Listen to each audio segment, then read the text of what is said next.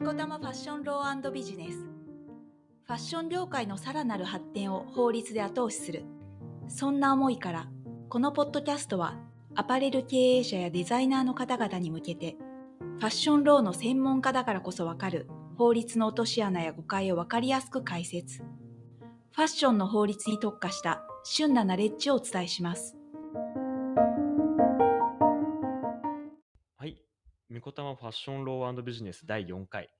今回は私、小松と海老沢弁護士の2名でお送りしていきたいと思います。よろしくお願いしますはい、よろしくお願いします。えー今回はですね、2023年の10月に新しく、えー改正された法律の適用が始まるステマに関するはい会をえー進めていきたいと思うんですが、えっ、とですね、気になっている方もすごい多いところだと思うんですが、うんそうですねまあまずはちょっとこのステマ規制に関して、はいまあ、ちょっと概要を今日はお伝えして、また次回にですね、具体例だったりを挙げながらちょっと詳細に見ていきたいと思うんですが、これステマって一体そもそも何なんでしょうかね？えっと、ステマというのはですね、まあ、あの皆さんご存知の通り、ステルスマーケティングというあの言葉の略なんですけど、まあ、ざっくり言うと、消費者に宣伝と気づかれずにする宣伝のことですね。うん。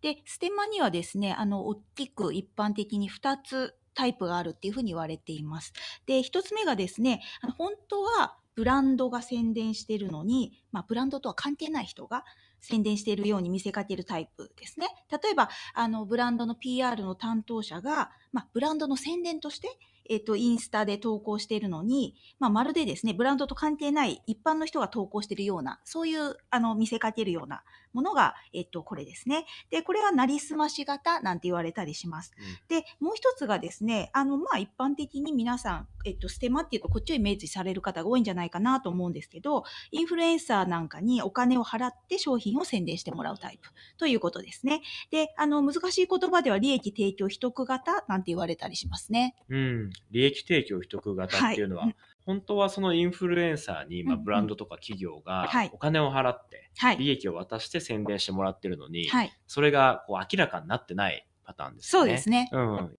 これ、ステマ広告って、こう、今までそのファッションとか、はい。まあ、ビューティーとかですかね、多いのってやっぱり。うんうんあの、まあ、かなり使われてきたかなと思うんですけど、はいそもそもなんでダメなんですか？えっと、わかりやすい、まあ、広告だと、まあ、私たちもそうですけど、まあ、広告だからね、みたいな感じで、こう、冷静に差し引いて見ることができるじゃないですか。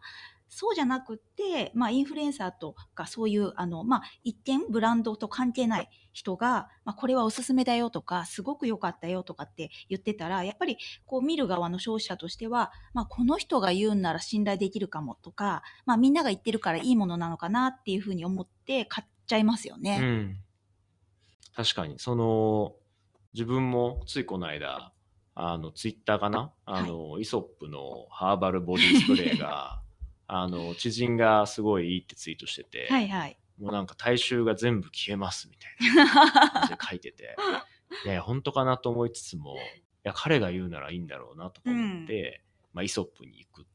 完全にあの影響受けちゃってますよね。そう。あれが広告だったら悲しい。そうですよね。そうなんですよ。そう、本当はお金をもらって宣伝したってことを知ってたら、やっぱり、こう、なんか、騙された気分というか、うんちょっと悲しい気分になるじゃないですか。うんうんで、まあ、広告ならね、買わなかったって思ったりもしまねす。しね。そうですよね。なので、まあ、広告だってことを明らかにしないステマっていうのは、うん要はあの今小松さんがおっしゃった通り消費者がですね自主的でその合理的に判断をこうするのを邪魔するわけなんですよ。なのでその消費者の利益を害するよねっていうことなわけですね。なるほど。でもこの、そうか、ステマっていうのは今までは、日本だとまだ規制はされてなかったんですね。そうなんですよね。あのステマを直接規制する法律っていうのは、まあ、これまでなかったんですよ。で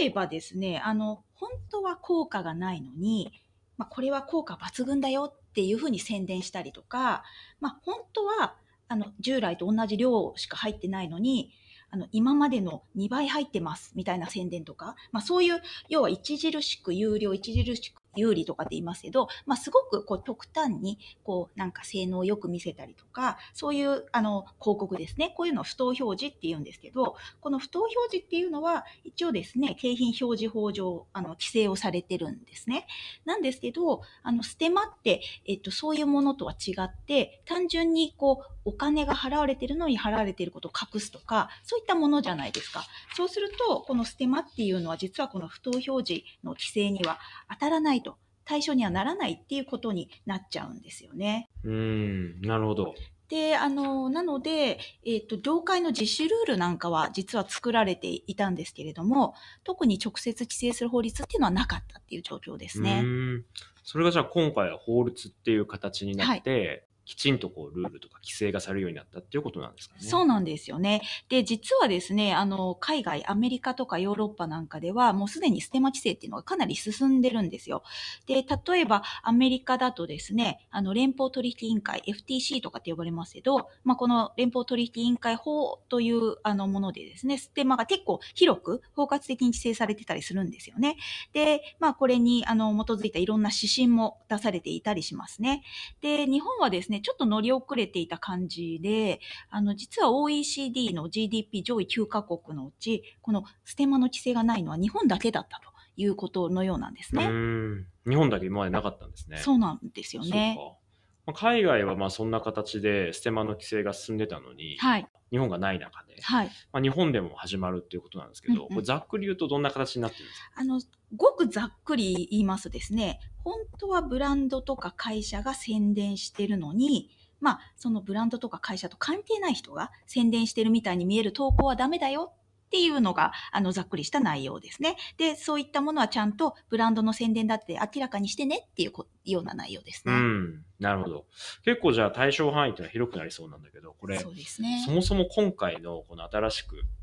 できたステマの規制っていうのをはい。守らなかった場合っていうのは、どういうことが起きるんですか？あの、守らないとですね、えっと、消費者庁から、まあ、指導を受けたりとか、あと、その再発防止策、そういったものを実施してくださいって命じられたりとか、あと、まあ、今後は同じような違反を行わないでねっていうことなんかを命じられる措置命令というものが行われますね。で、ちなみにですね、さっきあの、ちょっとちらっとお話しした不当表示の場合も、あの、措置命令っていうのがされるんですけど、実は不当表示の場合は、この措置命令っていうものとは別に、あの、売上のですね、3%を課徴金という形で支払わなきゃなんないんですけど、今回のステマ規制については、この課徴金というのは対象とはされてないですね。うん。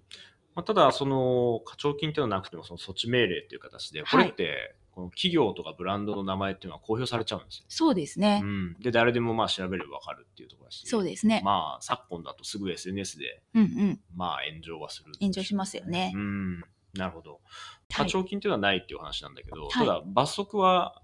今回はあるんですか？あ、罰則はありますね。あの、うん措置命令に違反した場合っていうのは、2年以下の懲役とか、あと300万以下の罰金っていうのがありますね。これ両方、あの、課されることもありますね。あと、あの、法人だと最大3億円の罰金が課される可能性もあるので、結構重いですね。うん、なるほど。まあ、結構まあ、悪質でまあ措置命令にも従わずに違反しているような企業っていうのは、まあこのリスクが出てくるってことですね。そうですね。うんで、まあ、こういった罰則まではね、いかなくても、措置命令のその対応っていうのは、やっぱ時間も手間もかかるじゃないですか。で、あと、措置命令の結果がね、さっき小松さんも言った通り、公表されて、そのブランドのイメージがダウンしちゃったり、そういったことにもつながるので、まあ、やっぱりぜひご注意いただきたいなと思いますね。うん。まあ確かに実際、ね、企業名とセットで公表されて、まあ、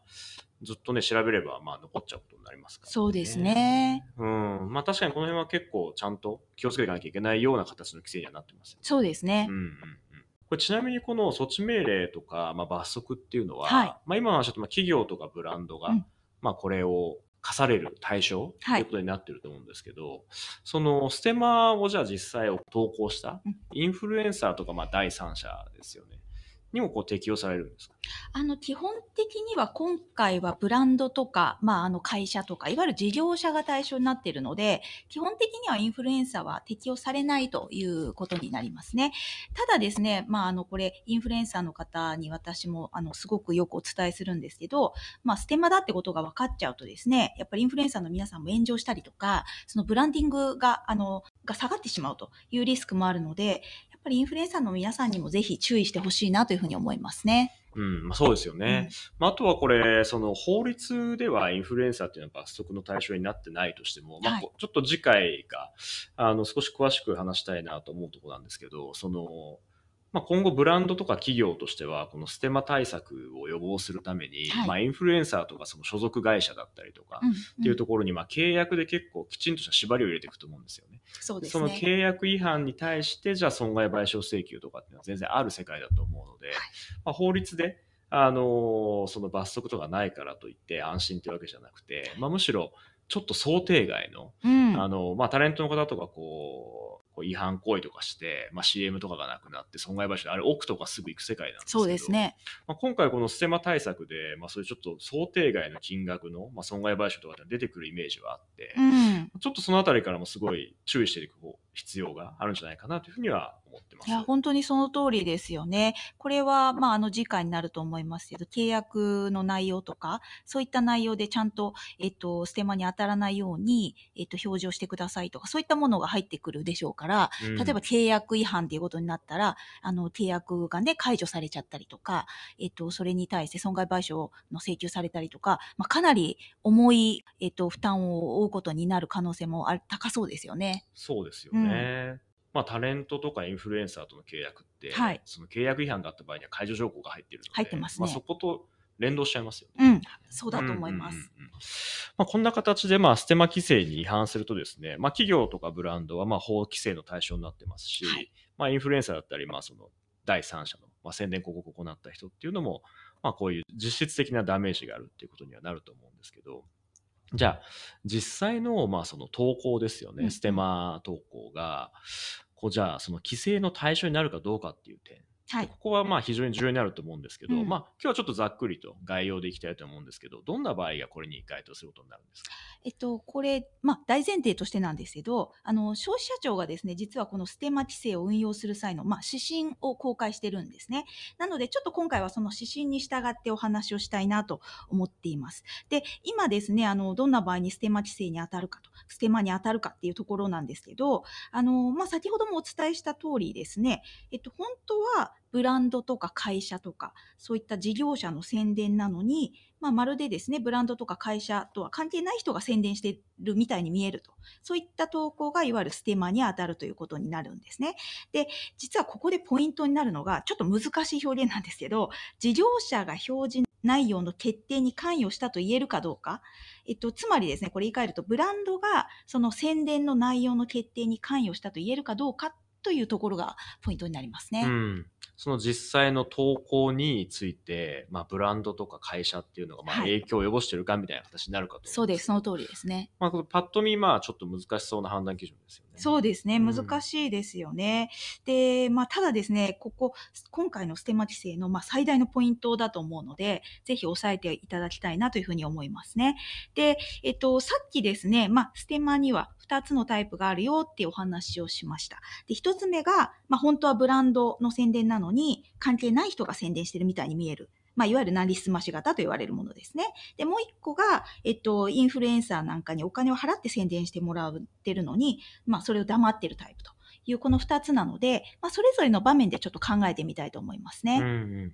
じゃあまず一つ目が、あれですよね。ブランドとか、まあ、商品の開発担当者とか、PR の担当者とかが、えー商品を宣伝するようなタイプですかね。そうですね。で、この場合はですね、まあ、ブランドのそのスタッフ、従業員が、まあ、その商品を、あの、今、小松さん言った通り、開発してたりとか、あと、販売を担当しているとか、商品とかそのサービスとかを、をまあ、プロモーションする、そういう、それが必要な地位とか、立場にある人が宣伝する場合は、その事業者が宣伝内容の決定に関与したと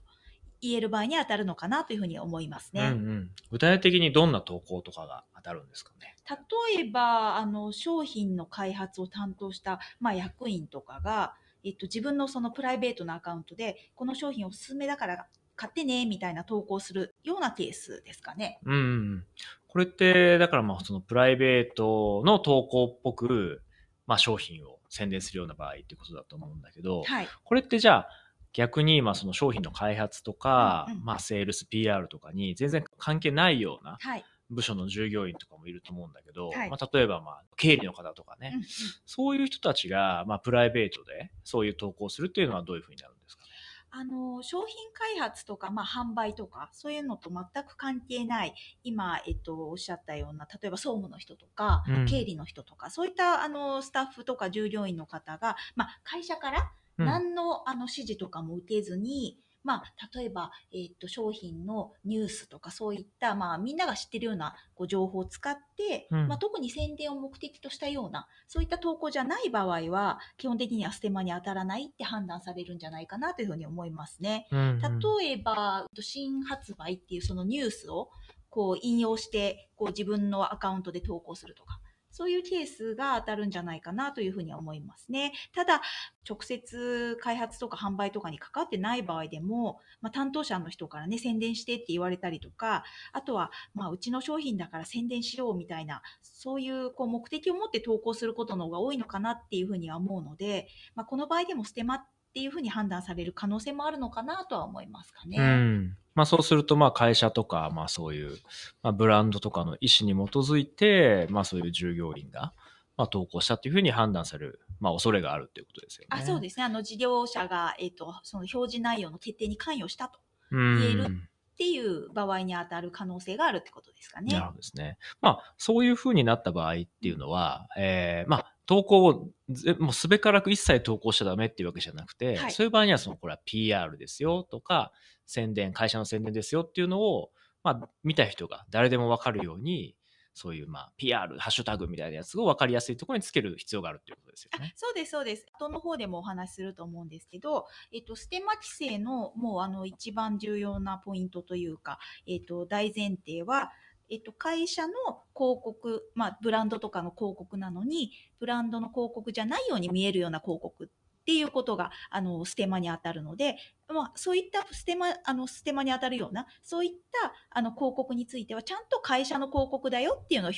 示してくださいっていう、あの、今回、ルールなんですよね。なので、きちんと、例えば、ハッシュタグ PR とか、えっと、まあ、どこどこ社の、なんか提供ですとか、そういった、あの、会社とかブランドの広告だってことが分かるような表示を入れてもらえれば OK っていうことになりますね。うんなるほど。まあ、そうするとさっきの判断基準でいくと、まあ、その事業者がその投稿に関与しているかっていう、まあ、その規制上の判断基準はあるんだけど、はいまあ、ちょっと曖昧で分かりづらい場合には、例えばじゃあ、そのこのステマ規制をきちんとまあちょっと厳格に守ろうみたいな会社っていうのは、はいもう会社の従業員とかがうん投稿する場合にはまあ部署とか関係なくもう PR っていうのをつけようみたいなルールを自社的に設定するっていうのもまあ一つの安全策としてはあるわけだよね。あると思いますね。うんあの、おそらくは結構大きな企業、大企業とか、あの、従業員の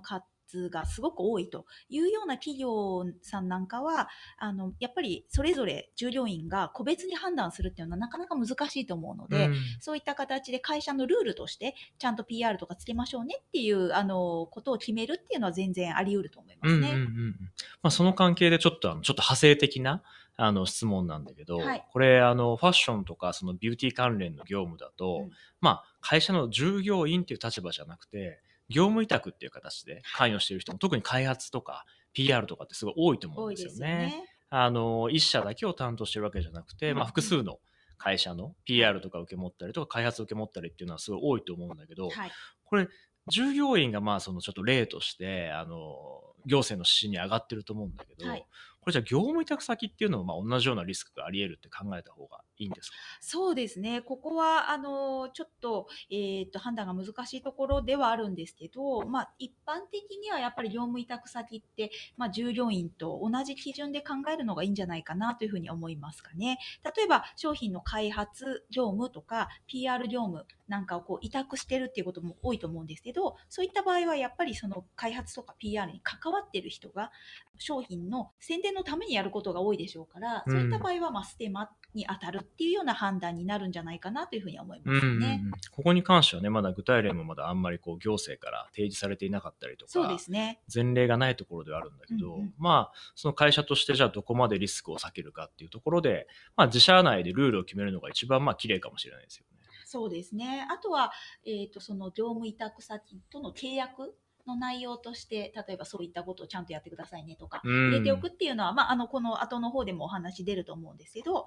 対応しておいた方がいいかなというふうに思いますね。確かにね。だから今回今っていうのはその業務委託先の行動がブランドとか会社に跳ね返ってくるようになっちゃったんだもんね。今回の規制でね。そうですね。まあ、そういう意味では契約の見直しだったり、そういうルールの設定というのがすごい求められている状態になったということですかね。そうですね。うんうんうん。じゃあ今のがまあその従業員であったりとか、まあ業務委託とか、まあその商品の開発とか PR に関わっている人のはい。まあ宣伝という形なんですけど、まあもう一つのさっき、えっ、と、海老沢さんが説明してくれた、まあ二つ目のインフルエンサーとか、その利益を提供してるのに、まあそれを隠して、はい。まあ投稿するみたいな形っていうのは、これはどうなるんですかね？この場合もですね、あの、ブランドが宣伝内容の決定に関与したと言えるかというのが、まあ、重要なポイントになりますね。で、ブランドが、まあ、インフルエンサーに、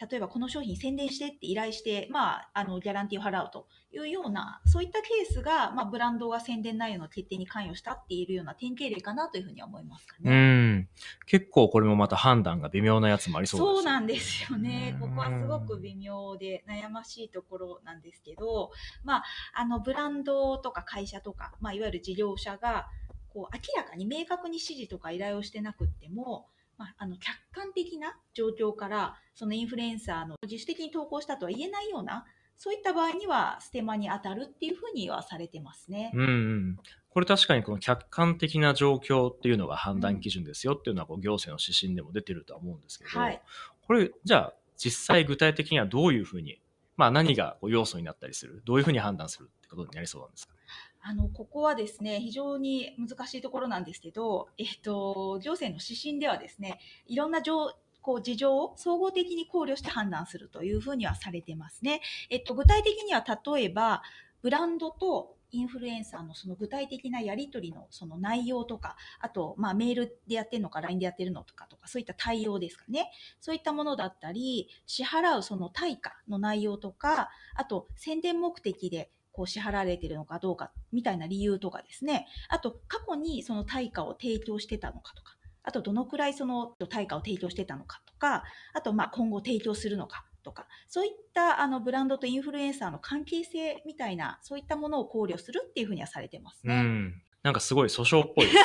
そうですね。訴訟の証拠になりそうな感じですよね。結構ね、あのはい訴訟とかでも、あのまあ、会社とかブランド側からしたら、いや、自分たちは支持してませんよ、全然っていうふうに言うだろうし、うんまあ、インフルエンサーからしたら、いや、自分がいいと思って独自に投稿したので、そういうなんか会社から言われてやったわけじゃないです、みたいな。でも実はお金じゃなくても、はい。じゃあなんか仕事をじゃあ提供してあげるとか、はいはいまあこれまでずっとじゃあ金銭のやり取りが行われていて、今回はたまたまなかっただけとか、いろいろあると思うんだけど、はい。まあそういうのがだから、本人の意思っていうよりは、客観的な事実関係から、この影響は、まあ、指示してたかっていうことか、ここは。はいっていうのを判断するっていうふうに、まあ、基準が出されているということですよね。そうですね。これ、あと、たまに相談とかで、例えばそのやり取りに関して、いや、メールとかきちんとしたお願いはしてなくて、LINE で、グッドみたいな。はいはい。絵文字とか、絵文字とかね、送るとか、 Slack とかだとチェックしたとうん。か、それしかやってないから、これちゃんとしたやり取りじゃないから、大丈夫ですよね、みたいな相談もなんかありそうですよね。あ、ありそうですね。確かにそうですね。このあたり誤解されてる方多いから、ちょっと注意が必要ですうかね。ん、結構こういう、まあ、SNS ツールでも、まあ、指示とか合意の、まあ、裏付けになるっていうような別の裁判例とかもあるところだから、はいはい。まあ、このステマ規制に関しても、このあたりっていうのは、いや、指示があったでしょっていう形に、まあ、こういうのも使えるようなリスクはありそうだから、うですねまあ、この辺は結構注意が必要ですよね。そうですね。あとは、そうですね、これ、判断基準が、うん。まあ、総合考慮で、まあ、すごい本当にケースバイケースになると思うんですけど、うん。だから、やっぱりこのステマ規制って、事業者、まあ、会社の方とか、ブランドの方からすると、まあ、この判断基準を知るっていうのはすごく重要なポイントになるとは思うんだけど、まあ、他のこれ、総合考慮ってよく法律ではあると思うんだけど、はい。こうなんか線引きをじゃあ、こう明確にバシッと判断をこう白黒つけて理解するってのは難しそうですよね。難しいですよね。まあ、例えば、こう、今の判断基準に照らして言うと、まあ、ブランドが、ね、インフルエンサーにギフティングをするっていうケースってよくあると思うんですけど、うんうんうんで、インフルエンサーが、まあ、本当にその商品を気に入って、まあ、自由な気持ちで投稿してくれたという場合には、まあ、例えばこれ過去に、まあ、ずっとなんかギャラを払ってたとか、なんかそういう関係性がなければですね、基本的にはステマに当たらないというような判断になるんじゃないかなとは思いますね。うん。これ、でもあれだよね、だから逆を考えたりすると、インフルエンサーが本当に独自でいいなと思って投稿したのに、これまでの関係とか、客観的にやり取りからしたら、はいこのステマだよっていうふうに認定されることも全然あるってことだよね。全然あると思いますね。うんこれが客観的な状況からっていうところうんの意味でしょうからね。そうですよね。だからその辺のやっぱり線引きっていうのはうん会社内で独自にちゃんと決めて、はいまあみんなに知っといてもらう。そうですね。あとはこうインフルエンサーとか、あの、まあ、外部の人だよね。第三者にちゃんと理解してもらって、まあ契約とかでそれこそ場合によっては縛って、はい。あの認識を一緒にしとかないと危なそうですよね。いや、本当に危ないと思いますね。やっぱりこのあたりは、えっと、それぞれ人によって認識が違ったりするところですし、あの、その基準もね、かなり、あの、指針で示されているものも、いろんな、あの、事情が示されてたりするので、やっぱりこのあたりはきちんと知ってもらうっていうのが大事ですよね。じゃあここまでまあちょっとこう見てきたら、はいまあだからステマに当たっちゃう場合うんがうんめちゃめちゃ広くなる可能性。その可能性だからねありますね。本当はまあ心では独自でやったつもりだったんだけど、客観的な状況からしたらステマじゃないのみたいな、はい。まあそういうリスクがある中で、まあどうやっていうふうに、まあこのまあ対応というよりはその投稿ではいどういうことに気をつければいいのかっていうのはありますかね？はい。今見てきたあのな基準からステマにこうこれ当たってしまうと、まあ、実質的にはこれ会社の投稿だよねっていうことになった場合はですね、あのこれさっき冒頭にもお伝えした通り、まあ、ステマの場合はきちんとそれそれが会社の投稿だと会社の宣伝だよっていうことを示すっていうのが重要なのでその宣伝だってことを分かりやすく表示するっていうのがまあ一番大きなポイントですね。例えばあの広告とか宣伝とかプロモーション PR みたいな文言をつけていただいたりとかあと、まあ、どこどこ社さんから商品の提供を受けて投稿してますみたいなこう文章をですね分かりやすく入れていただくっていうのがあの一番いいかなというふうにふうに思いますね。あと最近だとまあインスタグラムのタイアップ投稿機能とかそういったものもあるので合わせて活用いただくと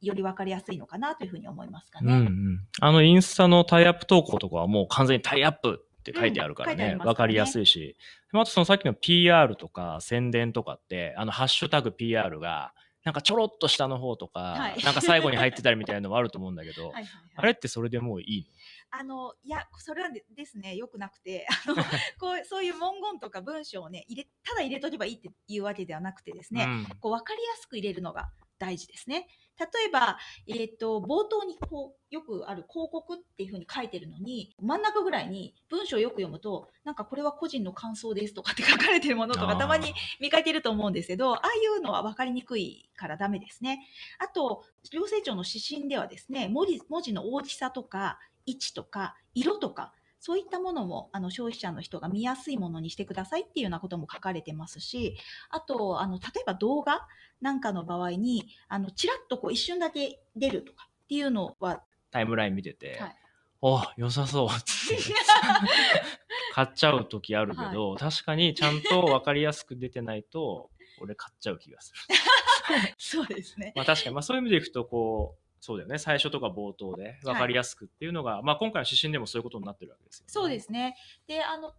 例えば、まあ、これ、行政庁の指針が日本だと今出てるわけですけれど、うん。えっと、あまあ、もっと進んでるアメリカなんかだとですね、あのまあ、FTC っていうところが、えっと、実は指針をいろいろ公開をしてるっていう話をあの冒頭にもしましたけど、このインフルエンサー向けにすごくわかりやすいリーフレットとかを出してるんですね。で、その中で、例えば今みたいな、そのハッシュタグ PR っていうのは最初にちゃんとわかりやすく持っていきましょうねとか、動画だときちんとこう長くわかりやすく表示してくださいねとかって書かれていて、あのまあ、日本のステマ規制とアメリカの規制って内容とかは違うんですけど、まあ、このリーフレットは非常に参考になるかなと思いますので、英語ではあるんですけど、もしご興味があったら、あの、お読みいただくといいかなというふうに思いますかね。結構海外の事例とかを参考にして、まあ、社内でディスカッションしたりとか、まあ、共有するっていうのはすごい大事な気がしてて、なんか我々弁護士もね、結構こう、こういうまだ曖昧なとか新しい基準ができたときに、まあ、海外ではこうですようんこれどうなるんだろうね、日本ではみたいな感じで、はい。なんかお互いに話してて、で、理解が進んで、そうですね。で、まあ、アドバイスできるみたいなことよくあると思うから、うんまあ、そういった、まあ、NG 集とか、まあ、事例とかっていうのを、まあ、社内でこうディスカッションしたりとか共有して、まあ、その、まあ、白黒つけれなくても、これがグレーだよねって分かるだけで結構大事だと思うんですよね。大事ですね。うん本当に。まあ、その辺を、まあ、そのグレーであることを理解してもらって、まあ、会社ブランドとしてまあどう対応するかもしくはさっきみたいなもう自主基準を作っちゃうみたいな、うんうんもう分かりやすい、そうですね。まあ、さっきのこうインフルエンサーとか、まあ、会社の担当者が投稿するときには PR とかっていうのをまあもうつけましょうみたいな、うんうんあの安全な基準を設けるっていうのもあると思うし、はい。まあ、そういった形でこう、まあ、社内だったり、まあ、こう外部の専門家とかとこう継続的に壁打ちをしていくっていうのがまあ役立ちそうですよね。そうですね。これじゃあまあそういった形で、まあ、今後はそういうふうに対応していけばいいと思うんだけど、はい。今もうすでにこうステマ的な投稿がもうすごいいっぱいあると思うんだけど、はいはいはい、そうです、これって過去の投稿も今回の規制の対象になるんですか？あのですね、こう過去になんか遡って規制されるっていうわけじゃないんですけど、この10月1日が、まあ、ステマチでスタートなんですけど、この10月1日時点で投稿が残っていると。で、その投稿が、まあ、ここまでお話ししたステマに当たるという場合には、ステマ規制の対象になりますね。うん。でもねすごいわかる。だって6ヶ月前の投稿とか普通にタイムラインに流れてきてそうですね買っちゃうもん。だからこれでも、まあ、実際じゃあ対応しようとした時に、はい。その過去のじゃあステマに当たる記事とか、まあ、インフルエンサーとか外部の人に消してよって言ってもはい。連絡つかないよみたいなことすごいあると思うんだありけど、ますよね。これってどうなるんですか？基本的にはですね、今おっしゃったあのインフルエンサーと連絡がつかなくて、まあ、変えられないみたいなケースはですね、あの事業者がその表示を管理できないという状態にあるということかと思うので、この場合はですね、事業者の表示といえる実態がないということになりますね。で、なので、ステマ規制の対象にはならないというふうにはされていますね。で、逆にですね、インフルエンサーと連絡がつくと。で、事業者が、まあ、その表示を、まあ、管理できる状態にあるっていうことになるので、そういった場合は、過去の投稿でも、今、あの10月1日以降にあるものに関しては、ステマ規制の対象になるということになるので、この場合はですね、あのなかなか大変だと思うんですけど、えー、とその投稿を消してもらうとか、あと広告とか PR の表記を入れてもらうとか、そういった対応が必要になりますかうね。ん、なるほど。この辺も、じゃあ実際に連絡が本当に取れないって言えるのかどうかみたいな、はいそのまあ評価のところがまあ今後問題になりそうですよね。なりますね。うんこの辺とかはまあ今後の実例とか、はい、アップデートをチェックしていく必要がありそうですね。あると思います。うんうん。じゃあここまではそのまあ規制内容っていうのをまあざっくばらんに、はいあの見てきたところなんですけど、じゃあまあブランドとか会社とかその事業者としては具体的にじゃあそのどんな対応を今後、まあ社内でこう構築したりとかしていくのが良さそうですか？ね。そうですね。具体的な対応については、まあ、弊社でもいろいろご相談が増えていますよね。うん。で、まずは、まあ、社内でその商品を宣伝する際のこうガイドラインですかね。そういったものを作っていただくのが重要かなというふうに思いますかね。あで、あの、こういう場合は広告であることを明確にしなきゃいけないとか、あと、自社のですね、商品とかサービスについて投稿する場合は、まあ、会社のチェックを受けなきゃいけないとか、そういう社内ルールを決めていただくっていうのが重要かと思いますかうんね。うん、海外とかね、先に法律が規制された国では、うんうんまあそういう対策を取ってるところっていうのが多いようには聞いてるんだけど、はい。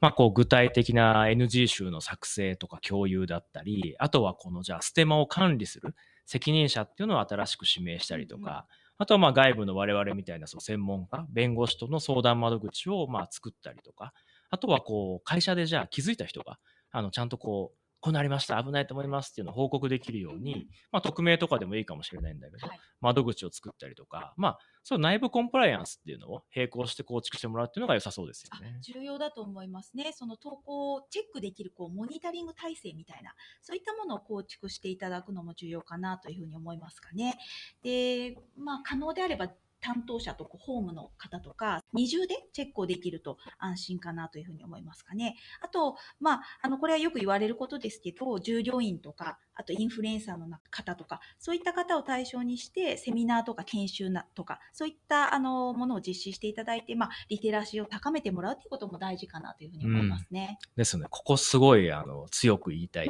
なんかすごい、あの、今までもセミナーのね、あの、ご依頼とかあるけど、はい。やっぱり社内セミナーという形で、今回ってこのインフルエンサーとか、外部の委託先の行動が、まあ、会社の、うん。まあ、その、跳ね返ってくるというか、影響が大きい規制だから、やっぱりこの、ディスカッションとか、セミナーとか意見交換っていうのを社内だけじゃなくて、こう外部の人と一緒に実施してもらって、うん。同じ認識を作ってもらうっていうのは、まあ、すごく重要な規制ですよね。いや、本当にそうだと思いますね。で、あの、さらに、こう、インフルエンサーとこう代理店とか、そういった関係では、まあ、契約書でね、広告とか、その PR の表示をちゃんと入れてくださいとか、そういった、こう、ことを義務付けたりとか、まあ、場合によってはね、こう、契約の解除とか、損害賠償とか、そういった規定を整備していただくというのも必要かなというふうに思いますかね。うん。これ、正直ね、インフルエンサーとかこう外部の PR からしたら、はい。いや、ブランドのためを思ってうん。やってたのに、みたいな。まあ、特に今回ね、この規制はされたんだけど、やっぱりせ判断基準がすごいまだ曖昧だから、そうですね。やっぱりちょっとまだわからない中で、でも PR しなきゃいけないし、そういう商品をもっといろんな人に使ってほしいっていう思いから、はい。ちょっとこう、思いと規制がこう、良かれと思って矛ね盾しちゃうところだから、まあ、例えばその、やっぱり契約で、今までの一般的なこの業務委託の契約書には、このステマに関する情報っていうのは入ってないですもんねうん。入ってないですね。うん。だから一般規定でまあ解釈かもしれないんだけど、ちょっとじゃあこれって、本当に問題が起きて、うんじゃあその商品を対策のために、じゃあちょっとやっぱ回収しなきゃいけないとかって、まあないわけじゃないと思うんですよね。はいうん。っていう時とかに、まあじゃあどっちがじゃあ損害を、そのまあ責任を負うのかとかみたいな話も出てきちゃうし、そうですね。やっぱそれぐらい契約書できちっとしておかないと、やっぱり外部側の認識と会社の中でのし認識、重要性がやっぱずれちゃうこともあると思うから、そうですね。まあ、このあたりをやっぱ事前に契約で担保する必要っていうのが、うんまあ出てきたんじゃないかなっていうふうに思うところですよね。いや、本当にそうですね。なんかその表記の、あと文言とかも意外にね、こう何を入れるかっていうのが分かりにくい入れ方をしちゃったりとかするケースもあると思うので、こう契約書の中に例えば、こう具体的な文言をこう入れてくださいとか、この位置で入れてくださいとか、結構そこまで具体的に決めていただく必要が出てきてるのかなって感じはしますかね。あと、あの、これもすごいよく、あの、クライアントの方からはい聞かれるんだけど、うんこれじゃあ今回ステマ規制はい。が始まったけど、みんなやってるじゃないですか。で、はいバレるんですか？とか、え、じゃあこれってその消費者庁とかはいチェックしてるんですか？うんっ。ていうこともあると思うんだけど、はいこれあのよくあの正直あの別の景評法だとか薬機法とかでもまあ割としょっちゅう聞かれる質問だよね。この辺どうですか、海老沢先生？いやー、聞かれますね。ここは景評法でも本当によく聞かれますね。あのーこのあたりはですね、実は、えっと、ライバル企業とか、同業他社さんから消費者庁に連絡が行くことが多いんですよね。ね、はい。あのうちはめちゃくちゃ守ってるのに、なんであそこはっていうとかね、うんやっぱまあ正直思うでしょうし、そうなんです。まあでもやっぱ常にこの手の、まあ、規制っていうのは、まあコンペティターとかライバルから、まあ匿名通報で、うん。うんまあ、されることもあるし、あとはやっぱりその消費者とかで、え、ステマ規制されたのにステマやってるじゃん、まだみたいな感じで、まあ通報がされて、まあはいそこから調査が始まるっていうパターンが多いよね。多いと思いますね。うんだから、ステマ規制もおそらくそのパターンで、結構ライバル企業とか、まあ、これだけね、あの、ステマ規制、えっ、と、いろいろなところで、いろんなね、あの、セミナーやられたりとか、うん結構皆さん関心が高いところなので、割とこう、インフルエンサーの人とか消費者の人とかが、まあ、これってステマなんじゃないのみたいなことで連絡をするケースが、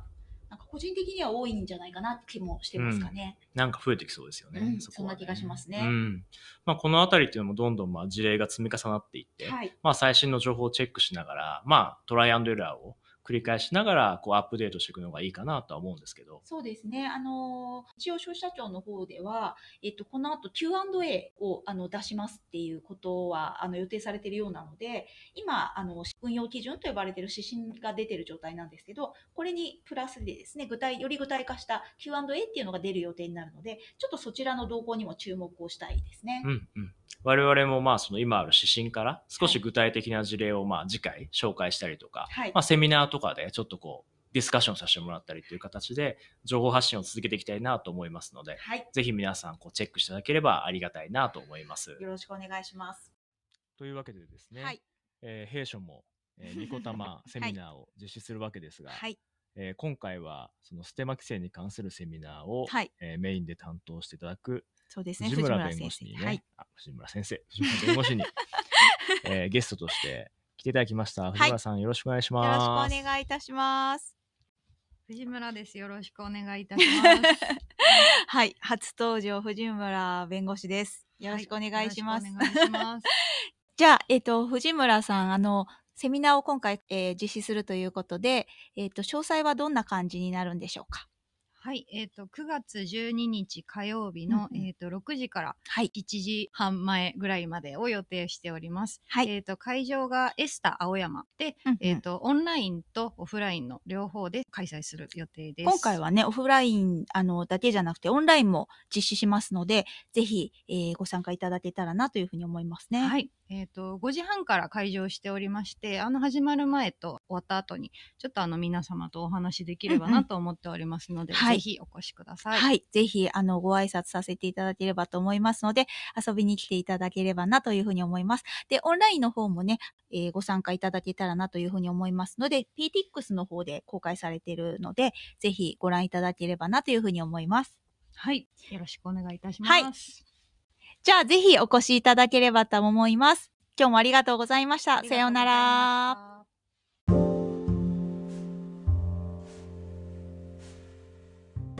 ファッションローに関するお問い合わせは、三村小松と検索いただき、三村小松法律事務所までお問い合わせください。